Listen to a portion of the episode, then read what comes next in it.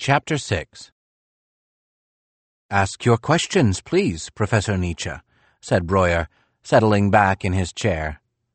Considering the barrage of questions I have directed at you, three is a modest request. If your questions lie within my realm of knowledge, I shall not fail to answer you. He was tired. It had been a long day, and ahead of him were still a six o'clock teaching conference and his evening calls. But even so, he did not mind Nietzsche's request. On the contrary, he felt unaccountably exhilarated. Perhaps the opening he had sought was at hand. When you hear my questions, you may, like many of your colleagues, regret that promise. I have a trinity of questions, three questions, but perhaps only one. And that one question, a plea as well as a question, is Will you tell me the truth? And the three questions? Breuer asked. The first is, Will I go blind? The second, Will I have these attacks forever? And finally, the most difficult question. Do I have a progressive brain disease which will kill me young like my father, drive me into paralysis or worse, into madness or dementia. Breuer was speechless. He sat in silence, aimlessly leafing through the pages of Nietzsche's medical dossier. No patient in fifteen years of medical practice had ever posed such brutally direct questions. Nietzsche, noting his discomfiture, continued, Forgive me for confronting you so but I have had many years of indirect discourse with physicians, especially German physicians, who anoint themselves as sextons of the truth, yet withhold their knowledge. No physician has the right to withhold from the patient what is rightfully his. Breuer couldn't help smiling at Nietzsche's characterization of German physicians, or bristling at the pronouncement about the rights of the patient. This little philosopher with the large mustache stimulated his mind. I am most willing to discuss these issues of medical practice, Professor Nietzsche. You ask forthright questions. I shall attempt to respond with equal directness. I agree with your position about the rights of the patient, but you have omitted an equally important concept, the obligations of the patient. I prefer a completely honest relationship with my patients. But it must be a reciprocal honesty. The patient, too, must be committed to honesty with me. Honesty, honest questions, honest answers, makes for the best medicine. Under this condition, then, you have my word. I shall share with you all my knowledge and my conclusions. But, Professor Nietzsche, Breuer went on, I do not agree that it should always be thus. There are patients and there are situations when the good physician must, for the sake of the patient, withhold the truth. Yes, Dr. Breuer. I've heard many physicians say that. But who has the right to make that decision for another? That posture can only violate the patient's autonomy. It is my duty, Breuer replied, to offer comfort to patients, and it is not a duty to be taken lightly. Sometimes it's a thankless duty. Sometimes there's bad news I cannot share with a patient. Sometimes it's my duty to remain silent and bear the pain for both patient and family.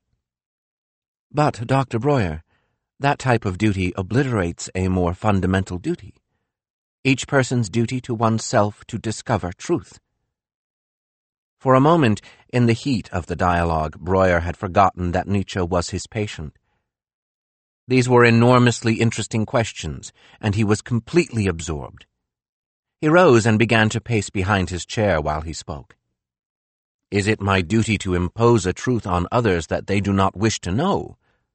Who can determine what one wishes not to know? Nietzsche demanded. That, said Breuer firmly, is what may be called the art of medicine. One learns such things not from texts, but from the bedside. Allow me to use, as an example, a patient whom I shall visit in the hospital later this evening. I tell you this in complete confidence, and shall, of course, withhold his identity. This man has a fatal disease, a far advanced cancer of the liver. He is jaundiced because of liver failure. His bile is rising in his bloodstream. His prognosis is hopeless. I doubt that he will live more than two or three weeks. When I saw him this morning, he listened calmly to my explanation of why his skin has turned yellow and then he put his hand on mine as though to ease my burden, as though to silence me. Then he changed the subject.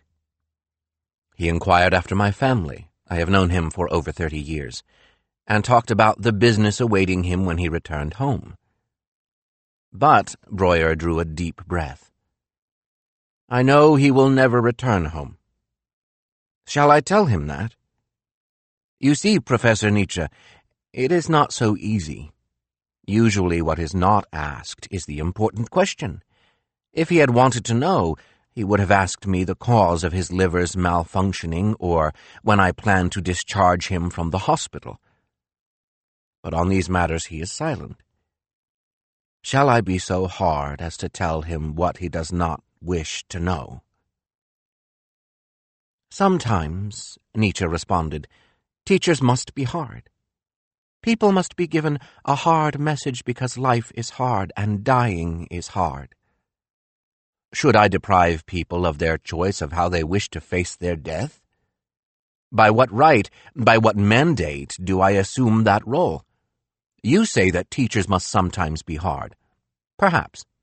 But the physician's task is to reduce stress and to enhance the body's ability to heal. A hard rain slashed against the window. The pane rattled. Breuer walked over and peered out. He wheeled about. In fact, as I think about it, I'm not sure I even agree with you about a teacher's hardness. Perhaps only a special kind of teacher. Perhaps a prophet. Yes, yes, Nietzsche's voice rose an octave in his excitement. A teacher of bitter truths, an unpopular prophet. I think that this is what I am. He punctuated each word of this sentence by pointing his finger into his chest. You, Dr. Breuer, dedicate yourself to making life easy. I, on the other hand, am dedicated to making things difficult for my invisible body of students. But what is the virtue of an unpopular truth, of making things difficult? When I left my patient this morning, he said to me, I place myself in God's hands. Who can dare to say that this too is not a form of the truth?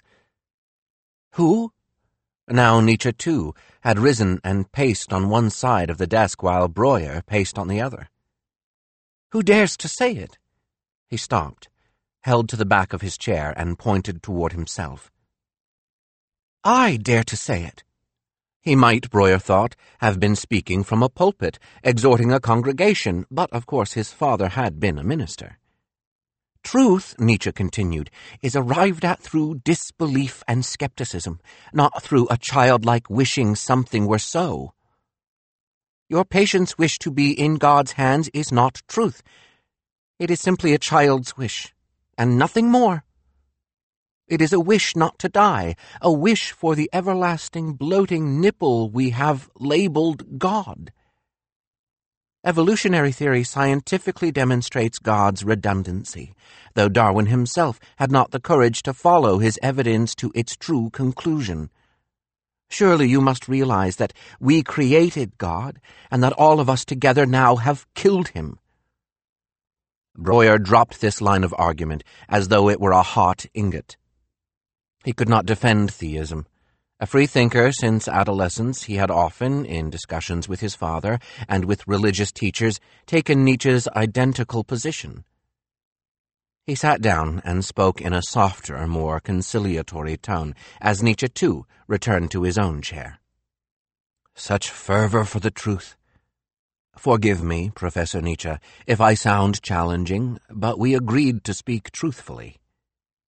You speak about the truth in a holy tone, as though to substitute one religion for another.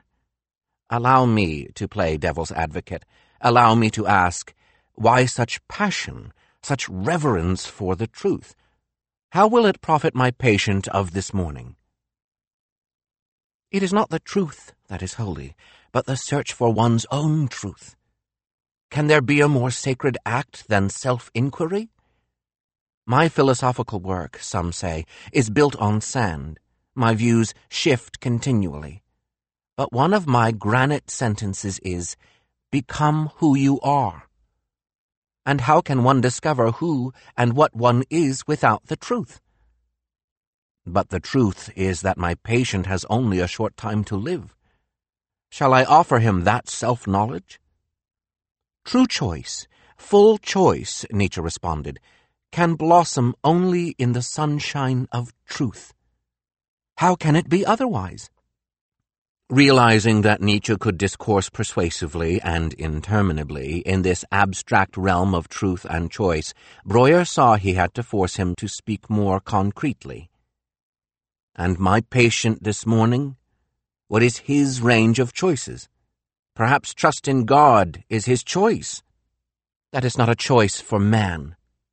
It is not a human choice, but a grasp for an illusion outside oneself. Such a choice, a choice for the other, for the supernatural, is always enfeebling. It always makes man less than he is. I love that which makes us more than we are. Let us not talk about man in the abstract, Breuer insisted, but about a single flesh and blood man, this patient of mine. Consider his situation. He has only days or weeks to live. What sense is there in talking choice to him? Undaunted, Nietzsche responded instantly. If he doesn't know he is about to die, how can your patient make a decision about how to die? How to die, Professor Nietzsche? Yes, he must decide how to face death, to talk to others, to give advice, to say the things he has been saving to say before his death, to take his leave of others or to be alone, to weep, to defy death, to curse it, to be thankful to it. You still discuss an ideal, an abstraction, but I am left to minister to the singular man, to the man of flesh and blood. I know that he will die, and die in great pain in a short time. Why bludgeon him with that? Above all, hope must be preserved. And who else but the physician can sustain hope? Hope? Hope is the final evil. Nietzsche all but shouted. In my book, Human, All Too Human, I suggested that when Pandora's box was opened, and the evils Zeus had placed therein had escaped into man's world, there still remained, unbeknownst to anyone, one final evil hope. Ever since then, man has mistakenly regarded the box and its contents of hope as a coffer of good fortune. But we have forgotten Zeus's wish that man continue to allow himself to be tormented. Hope is the worst of evils because it protracts torment. Your implication, then, is that one should shorten one's dying if one wishes. That is one possible choice, but only in the light of full knowledge. Breuer felt triumphant. He had been patient. He had allowed things to take their course, and now he would see the rewards of his strategy. The discussion was moving precisely in the direction he had wished. You are referring to suicide, Professor Nietzsche. Should suicide be a choice? Again, Nietzsche was firm and clear. Each person owns his own death and each should enact it in his own way. Perhaps, only perhaps, there is a right by which we can take a man's life. But there is no right by which we can take a man's death. That is not comfort. That is cruelty. Breuer persisted. Would suicide ever be your choice? Dying is hard. I've always felt the final reward of the dead is to die no more the final reward of the dead, to die no more. Breuer nodded appreciatively, walked back to his desk, sat down, and picked up his pen. May I jot that down? Yes, of course. But let me not plagiarize myself. I did not just create that phrase. It appears in another book of mine, The Gay Science. Breuer could hardly believe his good fortune. In the past few minutes, Nietzsche had mentioned both of the books Lou Salome had given him. Though excited by this discussion and reluctant to interpret its momentum, Breuer could not pass up the opportunity to resolve the dilemma of the two books. Professor Nietzsche, what you say about these two books of yours interests me greatly. How may I purchase them? A bookseller in Vienna, perhaps? Nietzsche could hardly hide his pleasure at the request. My publisher, Schmeitzner in Chemnitz, is in the wrong profession. His proper destiny would have been international diplomacy or perhaps espionage. He is a genius at intrigue, and my books are his greatest secret. In eight years, he has spent nothing, not one pfennig, on publicity. He has not sent out one copy for review, nor placed one book in one bookstore. So you will not find my books in any Viennese bookstore nor even in a Viennese home. So few have been sold, I know the name of most purchasers, and I recall no Viennese among my readers. You must, therefore, contact my publisher directly. Here is his address. Nietzsche opened his briefcase, jotted down a few lines on a scrap of paper, and handed it to Breuer. Although I could write him for you, I would prefer, if you don't mind, that he receive a letter from you directly. Perhaps an order from an eminent medical scientist may incite him to reveal the existence of my books to others. Tucking the paper into his vest pocket, Breuer replied, This very evening I'll send in an order for your books. But what a pity I cannot, more quickly, purchase or even borrow copies of them. Since I'm interested in the entire life of my patients, including their work and beliefs, your books might instruct my investigation of your condition, uh, to say nothing of the pleasure it would be to read your work and discuss it with you. Ah, Nietzsche replied, in that request I can assist you. My personal copies of these books are in my luggage. Let me lend them to you. I'll bring them to your office later today. Grateful that his ploy had worked, Breuer wanted to give something back to Nietzsche to devote one's life to writing, to pour one's life into one's books, and then to have so few readers? Awful! For the many writers I know in Vienna, that would be a fate worse than death. How have you borne it? How do you bear it now? Nietzsche did not acknowledge Breuer's overture, either by smile or by tone of voice. Looking straight ahead, he said, where is there a Viennese who remembers there is space and time outside of the Ringstrasse? I have patience. Perhaps by the year 2000, people will dare to read my books. He rose abruptly. Friday, then? Breuer felt rebuffed and dismissed. Why had Nietzsche so quickly grown cold? This was the second time today it had happened, the first being the footbridge incident, and each rebuff, Breuer realized, had followed his extending a sympathetic hand. What does this mean? he pondered. That Professor Nietzsche cannot tolerate others coming close or offering help. Then he recalled Lou Salome's warning not to try to hypnotize Nietzsche, something to do with his strong feelings about power. Breuer allowed himself to imagine for a moment her response to Nietzsche's reaction. She would not have let it pass, but would have addressed it immediately and directly. Perhaps she would have said, Why is it, Friedrich, that every time someone says something kind to you, you bite their hand? How ironic, Breuer reflected, that though he had resented Lou Salome's impertinence, here he was conjuring up her image so that she might instruct him but he quickly let these thoughts drift away. Perhaps she could say these things, but he could not. Certainly not when the frosty Professor Nietzsche was moving toward the door. Yes, Friday at two, Professor Nietzsche. Nietzsche bowed his head slightly and strode quickly out of the office. Breuer watched from the window as he descended the steps, irritably refused a fiacre, glanced up at the darkened sky, wrapped his scarf around his ears, and trudged off down the street. Chapter 7 At three the next morning, Breuer once again felt the ground liquefy beneath him. Once again, while trying to find Bertha, he fell forty feet to the marble slab adorned with mysterious symbols. He awoke in a panic, his heart racing, his nightshirt and pillow drenched with perspiration. Taking care not to awaken Matilda, he climbed out of bed, tiptoed to the toilet to urinate, changed into another nightshirt, turned his pillow over to the dry side, and tried to coax himself back to sleep. But there would be no more sleep that night. He lay awake listening to Matilda's deep breathing. Everyone slept.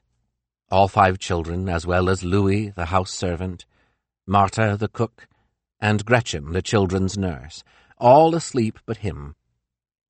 He stood guard for the entire house. He, the one who worked hardest and most needed rest. It fell to him to stay awake and to worry for everyone.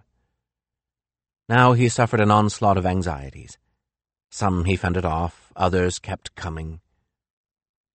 Dr. Binswanger had written from the Bellevue Sanatorium that Bertha was worse than ever. Even more unsettling was his news that Dr. Exner, a young staff psychiatrist, had fallen in love with her and transferred her care to another physician after proposing marriage to her. Had she returned his love? Surely she must have given him some sign. At least Dr. Exner had enough sense to be unmarried and to resign from the case with alacrity. The thought of Bertha smiling at young Exner in the same special way she had once smiled at him seared Breuer's thoughts. Bertha worse than ever. How stupid he had been to have boasted to her mother about his new hypnotic method. What must she think of him now? What must the whole medical community be saying behind his back?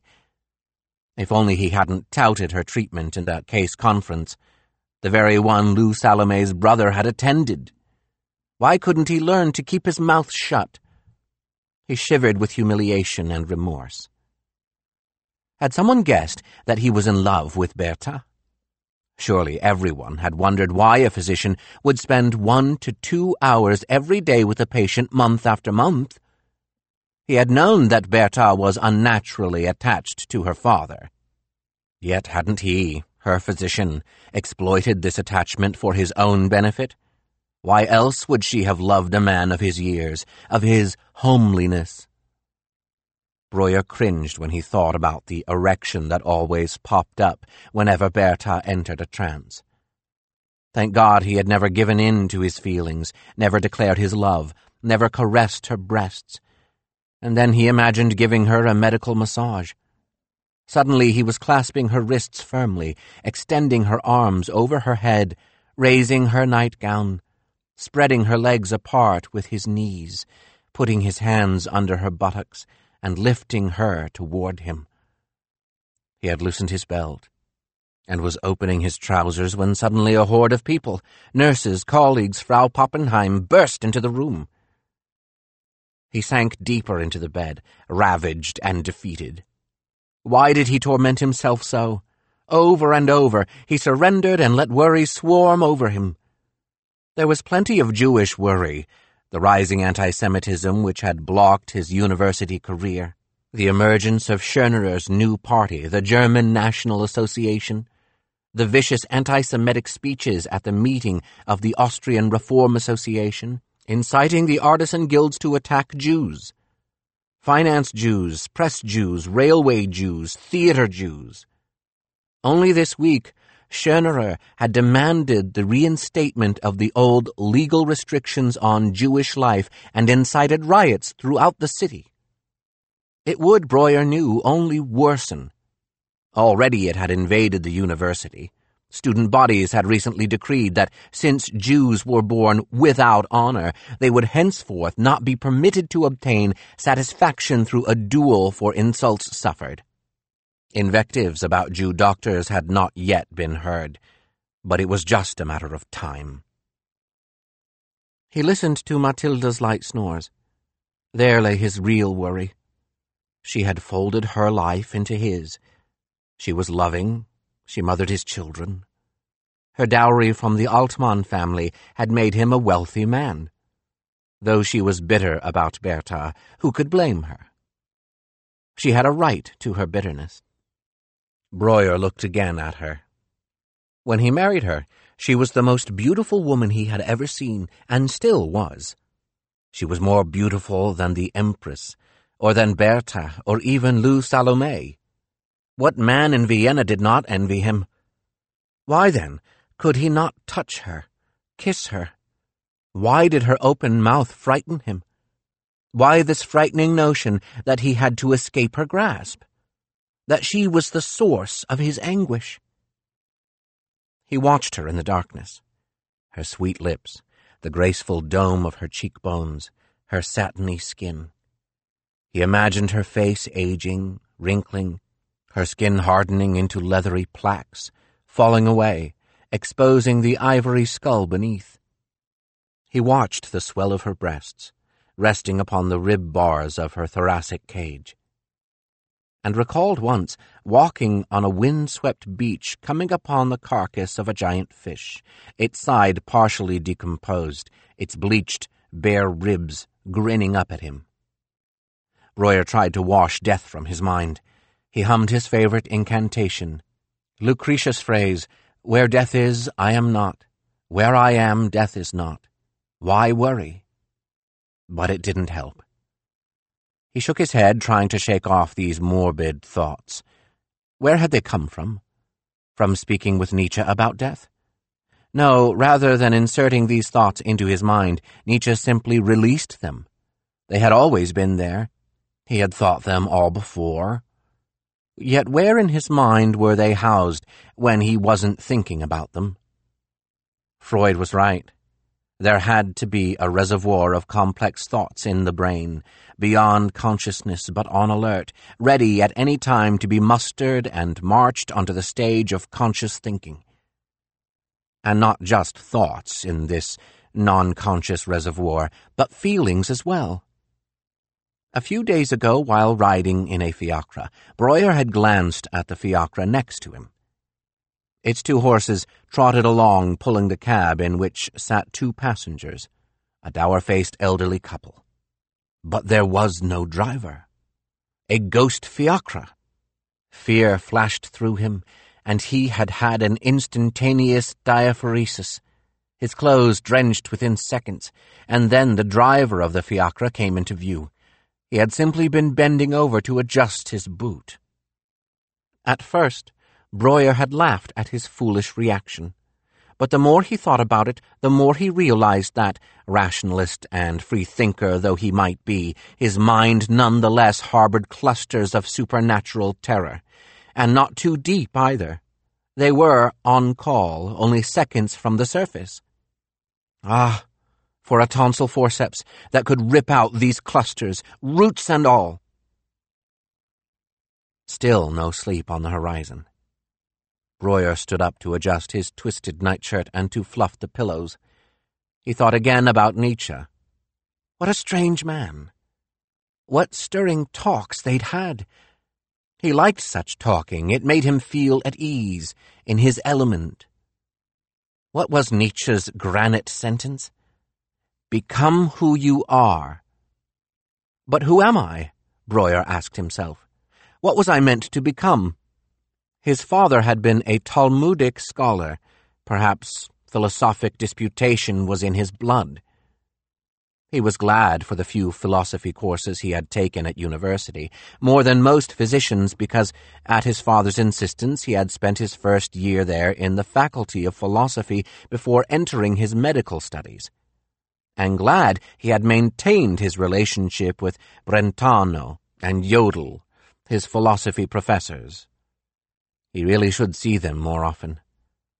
There was something cleansing about discourse in the realm of pure ideas. It was there, perhaps only there, that he was unsullied by Bertha and carnality. What would it be like to dwell all the time, like Nietzsche, in that realm? And the way Nietzsche dared to say things, imagine! To say that hope is the greatest evil, that God is dead, that truth is an error without which we cannot live, that the enemies of truth are not lies, but convictions, that the final reward of the dead is to die no more, that physicians have no right to deprive a man of his own death, evil thoughts. He had debated Nietzsche on each, yet it was a mock debate. Deep in his heart he knew Nietzsche was right. And Nietzsche's freedom, what would it be like to live as he lived? No house, no obligations, no salaries to pay, no children to raise, no schedule, no role, no place in society. There was something alluring about such freedom. Why did Friedrich Nietzsche have so much of it and Josef Breuer so little? Nietzsche has simply seized his freedom. Why can't I? groaned Breuer. He lay in bed, growing dizzy with such thoughts, until the alarm rang at six.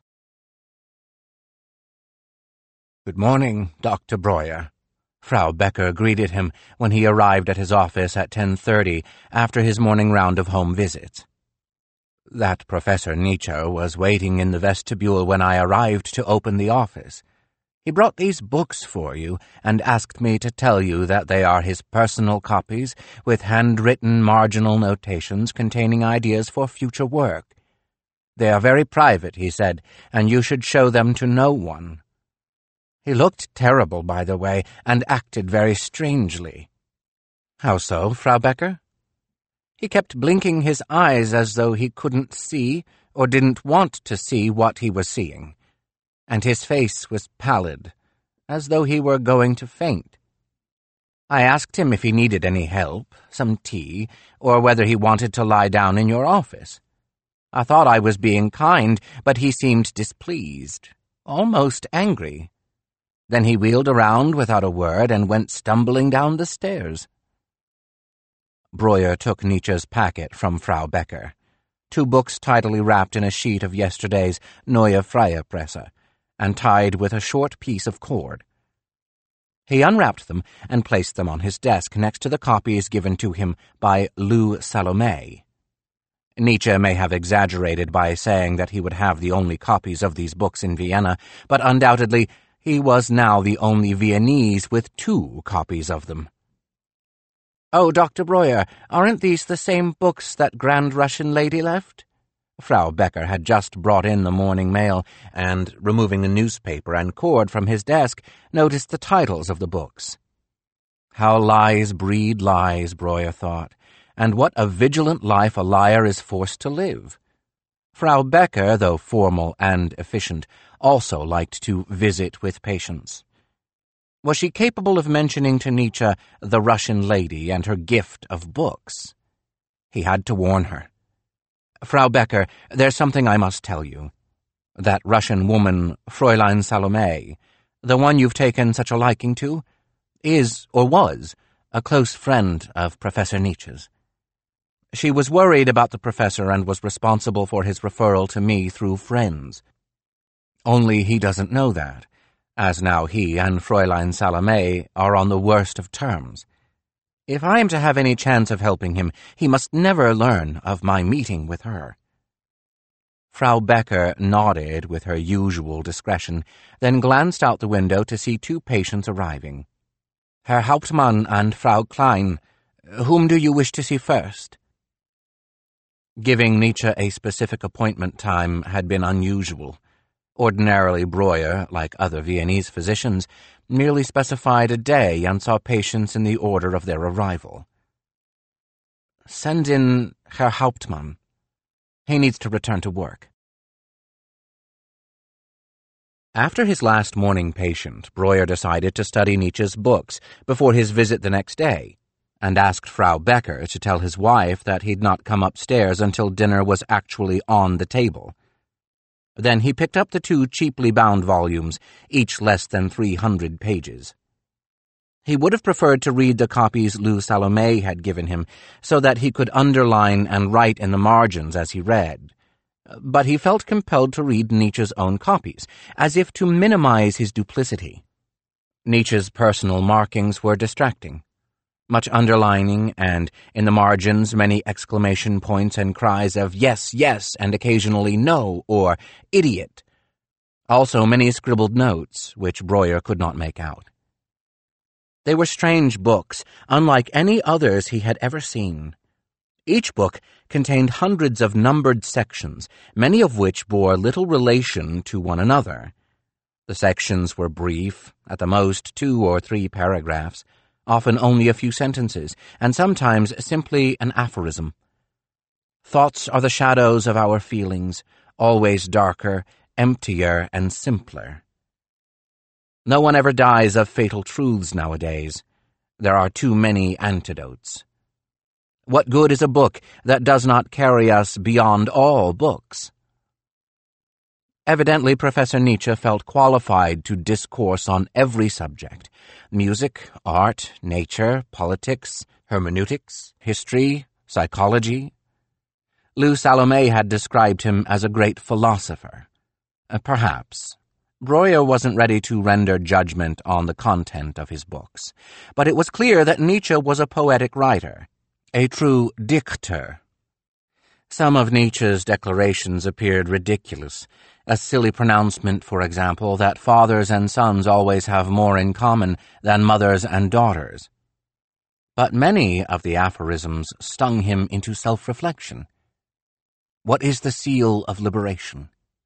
No longer being ashamed in front of oneself. He was struck by one particularly arresting passage. Just as the bones, flesh, intestines, and blood vessels are enclosed in a skin that makes the sight of man endurable, so the agitations and passions of the soul are enveloped in vanity. It is the skin of the soul. What to make of these writings? They defied characterization, except that, as a body, they seemed deliberately provocative. They challenged all conventions, questioned, even denigrated conventional virtues, and extolled anarchy. Breuer glanced at his watch. 1.15. No more time for leisurely browsing. Knowing he would be summoned for dinner any minute, he sought passages that might offer him practical help in tomorrow's meeting with Nietzsche. Freud's hospital schedule did not usually allow him to come to dinner on Thursdays, but today Breuer had invited him especially so they could go over the consultation with Nietzsche. After a full Viennese dinner of savory cabbage and raisin soup, Wiener Schnitzel, Spätzle, Brussels sprouts, baked breaded tomatoes, Martha's homemade pumpernickel, baked apple with cinnamon and Schlag, and seltzer water, Breuer and Freud retired to the study. As he described the medical history and symptoms of the patient he was calling Herr Eckhart Müller, Breuer noticed Freud's eyelids slowly closing. He had confronted Freud's postprandial lethargy before and knew how to deal with it. So, Sig, he said briskly, let's get you prepared for your medical matriculation examinations. I'll pretend I'm Professor Nothnagel. I couldn't sleep last night. I've got some dyspepsia, and Matilda is after me again for being late to dinner, so I'm cross enough today to imitate the brute. Breuer adopted a thick North German accent and the rigid authoritarian posture of a Prussian. All right, Dr. Freud, I have given you the medical history on Herr Eckhart Müller. Now you are ready for your physical examination. Tell me, what will you be looking for? Freud's eyes opened fully, and he ran his finger around his collar to loosen it. He did not share Breuer's fondness for these mock exams. Though he agreed they were good pedagogically, they always agitated him. Undoubtedly, he began, the patient has a lesion in his central nervous system. His cephalgia, his deteriorating vision, his father's neurological history, his disturbances in equilibrium all point to that. I'm suspicious of a brain tumor, possibly disseminated sclerosis.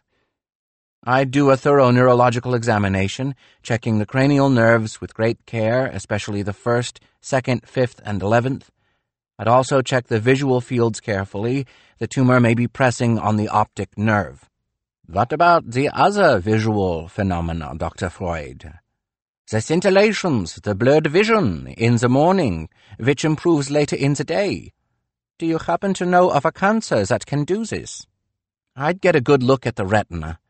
He may have some macular degeneration. Macular degeneration that improves in the afternoons? Remarkable! That's a case we should write up for publication. And his periodic fatigue, his rheumatoid symptoms, and his vomiting of blood? That's caused by a cancer too? Herr Professor Nothnagel, the patient may have two diseases, fleas and lice too, as Oppolzer used to say. He may be anemic. How would you examine for anemia? Do a hemoglobin and a stool guaiac. Nein, nein! Mein Gott! What do they teach you in the Viennese medical schools? Examine with your five senses? Forget the laboratory tests, your Jewish medicine. The laboratory only confirms what your physical examination already tells you. Suppose you're on the battlefield, doctor. You're going to call for a stool test? I'd check the patient's color, especially the creases of his palms and his mucosal membranes, gums, tongue, conjunctiva. Right. But you forgot the most important one the fingernails. Breuer cleared his throat, continuing to play Nothnagel. Now, my aspiring young doctor, he said, I give you the results of the physical. First, the neurological examination is completely and absolutely normal. Not a single negative finding. So much for a brain tumor or disseminated sclerosis, which, Dr. Freud, were unlikely possibilities in the first place, unless you know of cases that persist for years and erupt periodically with severe 24 to 48 hour symptomology and then dissolve entirely with no neurological deficit? No, no, no. This is not structural disease, but an episodic physiological disorder. Breuer drew himself up and, exaggerating his Prussian accent, pronounced, There's only one possible diagnosis, Dr. Freud. Freud flushed deeply. I don't know. He looked so forlorn that Breuer halted the game, dismissed Nothnagel, and softened his tone. Yes, you do, Sig. We discussed it last time. Hemicrania. Or migraine. And don't feel ashamed about not thinking of it. Migraine is a house call disease. Clinical aspirants rarely ever see it because migraine sufferers seldom go into the hospital. Without question, Herr Mueller has a severe case of hemicrania. He has all the classic symptoms. Let's review them. Intermittent attacks of unilateral throbbing headaches, often familial, by the way, accompanied by anorexia, nausea and vomiting, and visual aberrations, prodromal light flashing, even hemianopsia. Freud had taken a small notebook from his inside coat pocket and was jotting down notes. I'm beginning to remember some of my reading about hemicrania, Joseph. Dubois-Reymond's theory is that it's a vascular disease, the pain caused by a spasm of the brain arterioles. Dubois-Reymond is right about it being vascular, but not all patients have arterial spasm. I've seen many with the opposite, a dilation of the vessels. Moellendorff thinks the pain is caused not by spasm, but by a stretching of the relaxed blood vessels. What about his loss of vision? There's your fleas and lice. It's the result of something else, not the migraine. I couldn't focus my ophthalmoscope on his retina.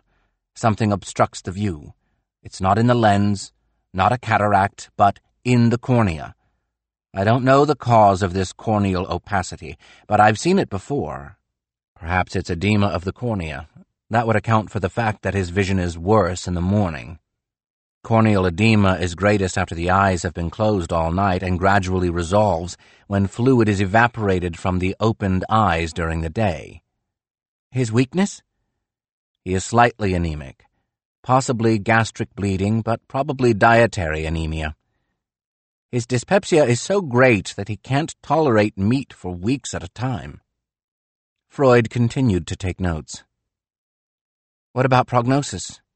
Did the same disease kill his father? He asked me the same question, Sig. In fact, I've never had a patient before who absolutely insists on all the blunt facts. He made me promise to be truthful with him and then posed three questions. Will his disease be progressive? Will he go blind? Will he die of it? Have you ever heard of a patient talking like that? I promised I'd answer him in our session tomorrow. What will you tell him? I can give him a lot of reassurance based on an excellent study by Liveling, a British physician, the best medical research I've seen coming out of England. You should read his monograph. Breuer held up a thick volume and handed it to Freud, who slowly leafed through the pages. It's not translated yet, Breuer continued, but your English is good enough. Liveling reports on a large sample of migraine sufferers and concludes that migraine becomes less potent as the patient ages and also that it is not associated with any other brain disease. So, even though the disease is inherited, it's highly unlikely that his father died of the same disease. Of course, Breuer continued, Liveling's research method is sloppy. The monograph doesn't make it clear whether his results are based on longitudinal or cross-sectional data. Do you understand what I mean by that, Sig? Freud responded immediately, apparently more at home with research method than with clinical medicine. The longitudinal method means following individual patients for years and discovering that their attacks lessen as they grow older, does it not? Precisely, said Breuer. And the cross-sectional method, Freud interrupted like an eager schoolboy in the front row of the class. The cross-sectional method is a single observation at one point in time, in this case, that the older patients in the sample show fewer migraine attacks than younger ones. Enjoying his friend's pleasure, Breuer gave him another opportunity to shine. Can you guess which method is more accurate? The cross-sectional method can't be very accurate. The sample may contain very few old patients with severe migraine, not because the migraine gets better, but because such patients are too sick or too discouraged with medical doctors to agree to be studied. Exactly and a shortcoming I don't think Liveling realized. An excellent answer, Sig. Shall we have a celebratory cigar? Freud eagerly accepted one of Breuer's fine Turkish cigars, and the two men lit up and savored the aroma. Now, Freud commented, can we talk about the rest of the case? He then added in a loud whisper, the interesting part. Breuer smiled. Maybe I shouldn't say this, Freud continued.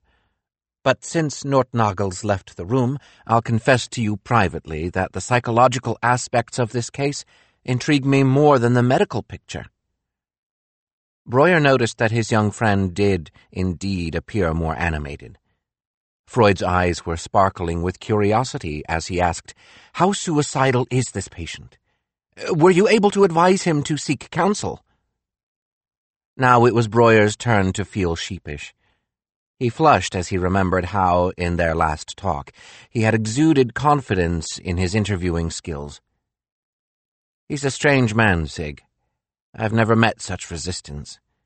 It was like a brick wall, a smart brick wall. He gave me plenty of good openings. He spoke of feeling well only fifty days last year, of black moods, of being betrayed, of living in total isolation, of being a writer without readers, of having severe insomnia with malignant nocturnal thoughts. But, Joseph, those are just the types of openings you said you were looking for. Exactly. Yet every time I pursued one of them, I came up empty-handed. Yes, he acknowledges often being ill, but insists it's his body that is ill, not him, not his essence. As for black moods, he says he is proud of having the courage to experience black moods. Proud of the courage to have black moods. Can you believe it? Crazy talk. Betrayal? Yes, I suspect he refers to what happened with Fräulein Salome, but he claims to have overcome it and does not wish to discuss it. As for suicide, he denies being suicidal, but defends the patient's right to choose his own death. Though he might welcome death, he says that the final reward of the dead is to die no more. He has too much still to accomplish, too many books to write. In fact, he says his head is pregnant with books, and he thinks that his cephalgia is cerebral labor pains. Freud shook his head in sympathy with Breuer's consternation. Cerebral labor pain, what a metaphor! Like Minerva born from the brow of Zeus. Strange thoughts, cerebral labor pain, choosing one's death, the courage to have black moods. He's not without wit, Joseph. Is it, I wonder, a crazy wit or a wise craziness? Breuer shook his head. Freud sat back, exhaled a long fume of blue smoke, and watched it ascend and fade away before he spoke again. The case becomes more fascinating every day. So, uh, what about the Fräulein's report of suicidal despair? Is he lying to her? Or to you? Or to himself? Lying to himself, Sig? How do you lie to yourself? Who is the liar? Who is being lied to?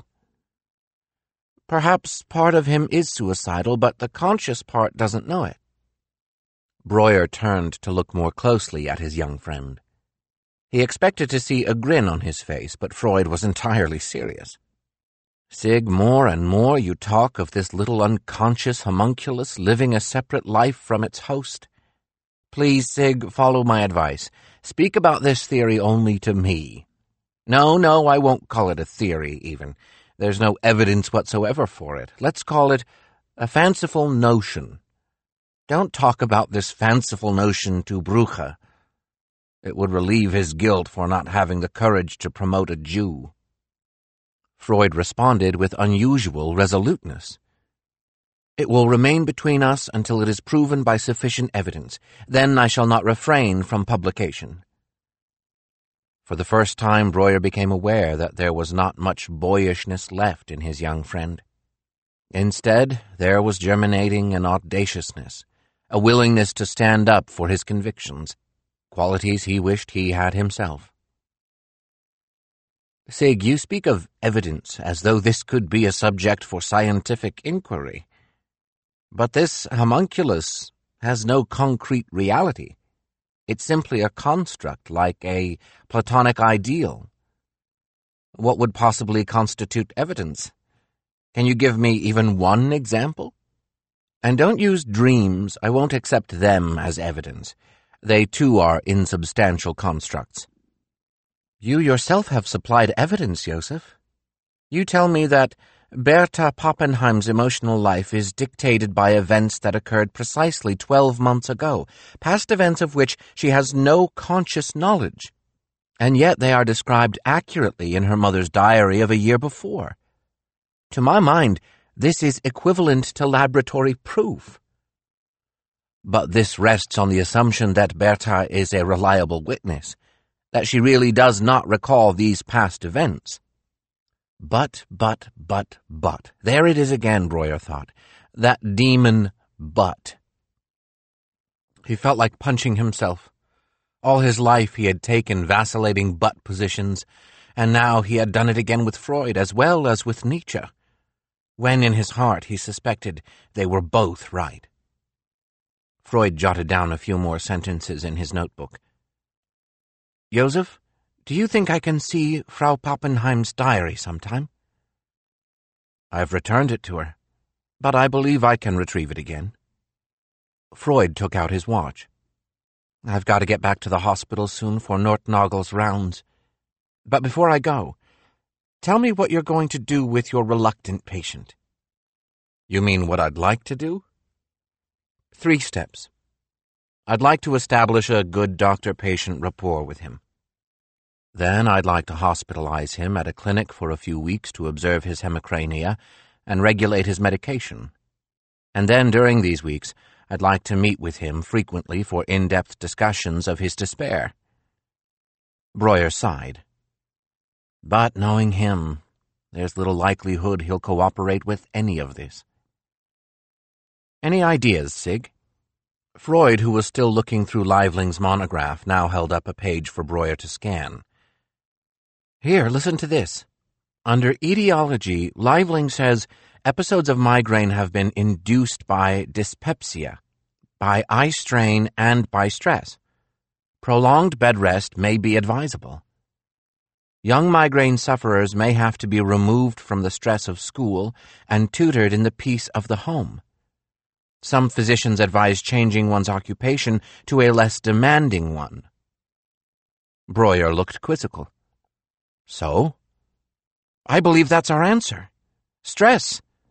Why not make stress the key to your treatment plan? Take the position that, to overcome his migraine, Herr Mueller must reduce his stress, including mental stress. Suggest to him that stress is stifled emotion and that, as in the treatment of Bertha, it can be reduced by providing an outlet. Use the chimney sweeping method. You can even show him this statement by Liveling and invoke the power of medical authority. Freud noticed Breuer smiling at his words and asked, You think this is a foolish plan? Not at all, Sig. In fact, I think it's excellent advice, and I shall follow it carefully. The part that made me smile was the last thing you said invoke the power of medical authority. You'd have to know this patient to appreciate the joke, but the idea of expecting him to bow to medical or to any other type of authority strikes me as comical. And opening Nietzsche's The Gay Science, Breuer read aloud several passages he'd marked. Herr Mueller contests all authority and conventions. For example, he stands virtues on their head and renames them vices, as in this view of faithfulness. Obstinately, he clings to something he has come to see through, but he calls it faithfulness. And of politeness? He is so polite. Yes, he always carries a biscuit for Cerberus, and is so timid that he thinks every one is Cerberus, even you and I. That is his politeness. And listen to this fascinating metaphor for both visual impairment and despair. To find everything profound, that is an inconvenient trait. It makes one strain one's eyes all the time, and in the end, one finds more than one might have wished. Freud had been listening with interest. To see more than one wishes, he murmured. I wonder what he has seen. May I take a look at the book? But Breuer had his answer ready. Sig, he made me give an oath that I show this book to no one, since it has personal notations. My rapport with him is so tenuous that for now I had better honor his request. Later, perhaps. One of the strange things about my interview with Herr Mueller, he went on, stopping at the last of his markers, was that whenever I tried to express empathy with him, he took offense and broke the rapport between us. Ah, footbridge. Yes, here's the passage I'm looking for. As Breuer read, Freud closed his eyes, the better to concentrate.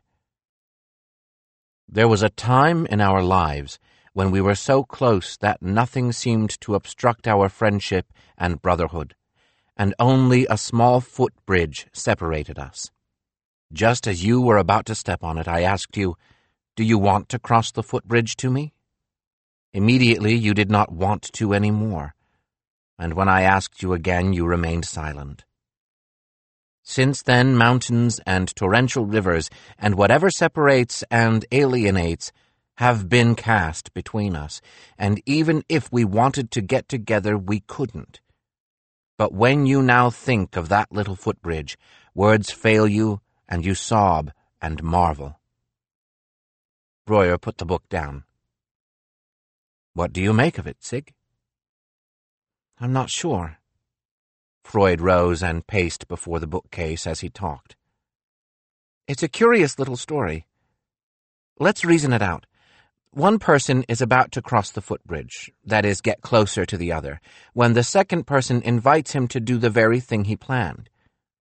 then the first person cannot take the step, because now it would seem as though he were submitting to the other, power apparently getting in the way of closeness. Yes, yes, you're right, Sig. Excellent. I see it now. That means that Herr Mueller will interpret any expression of positive sentiment as a bid for power. A peculiar notion. It makes it almost impossible to get close to him. In another section somewhere in here, he says that we feel hatred toward those who see our secrets and catch us in tender feelings. What we need at that moment is not sympathy, but to regain our power over our own emotions. Joseph, said Freud, sitting down again and tapping off his ash into the ashtray. Last week I observed Billroth using his ingenious new surgical technique to remove a cancerous stomach. Now, as I listen to you, it seems to me you have to perform a psychological surgical procedure equally complex and delicate. You know he's suicidal from the Fräulein's report, yet you cannot tell him you know. You must persuade him to reveal his despair, yet if you succeed, he will hate you for shaming him. You must gain his confidence, yet if you act in a sympathetic manner toward him, he will accuse you of trying to gain power over him.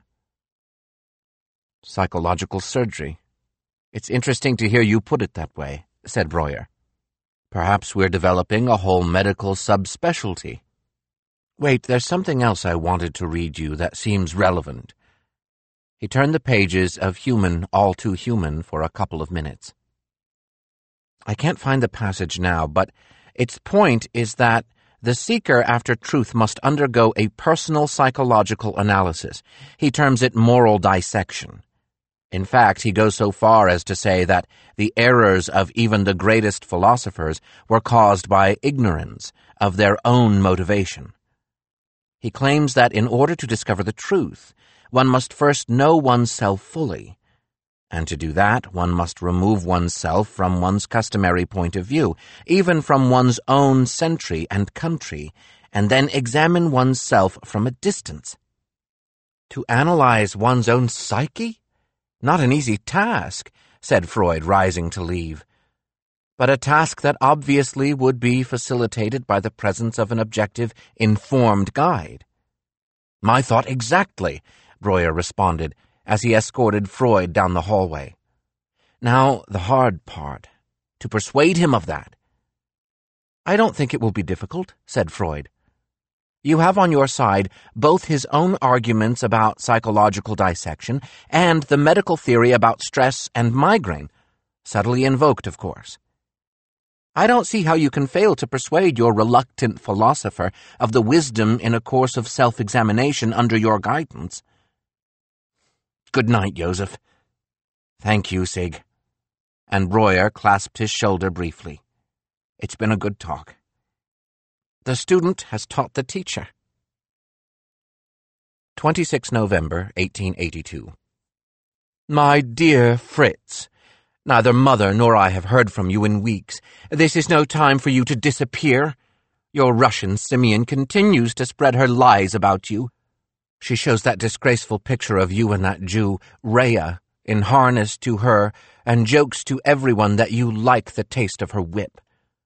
I warned you to retrieve that picture. She will blackmail us with it all our lives.